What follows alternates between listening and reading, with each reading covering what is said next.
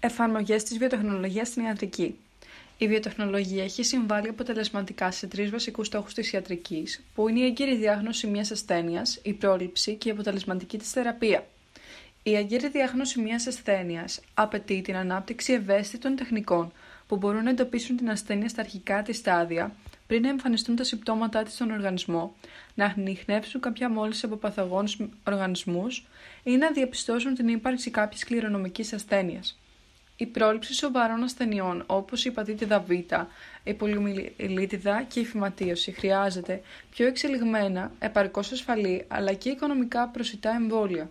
Επίσης, η ανάπτυξη εμβολίων για την πρόληψη ασθενειών όπως το AIDS, η μηνυκίτιδα και ο καρκίνος είναι πλέον επιτακτική ανάγκη. Η αποτελεσματική θεραπεία προποθέτει την κατανόηση των βιοχημικών μηχανισμών και του γενετικού υπόβαθρου της ασθένειας, για να εφαρμοστεί η κατάλληλη θεραπεία είτε με φαρμακευτική αγωγή, είτε ακόμη και με γενετική διόρθωση της βλάβης. Η βιοτεχνολογία συνεισφέρει ουσιαστικά στους παραπάνω στόχους με την ανάπτυξη τεχνολογίας των συνδυασμένου DNA, με τη χρήση τη τεχνικής PCR, καθώς και ανιχνευτών μορίων DNA. Οι τεχνικές αυτές βρίσκουν εφαρμογή στη βελτίωση και παραγωγή σε ευρεία κλίμακα ευαίσθητων διαγνωστικών ουσιών, όπως τα μονοκλονικά αντισώματα, αποτελεσματικών εμβολίων και φαρμακευτικών προϊόντων.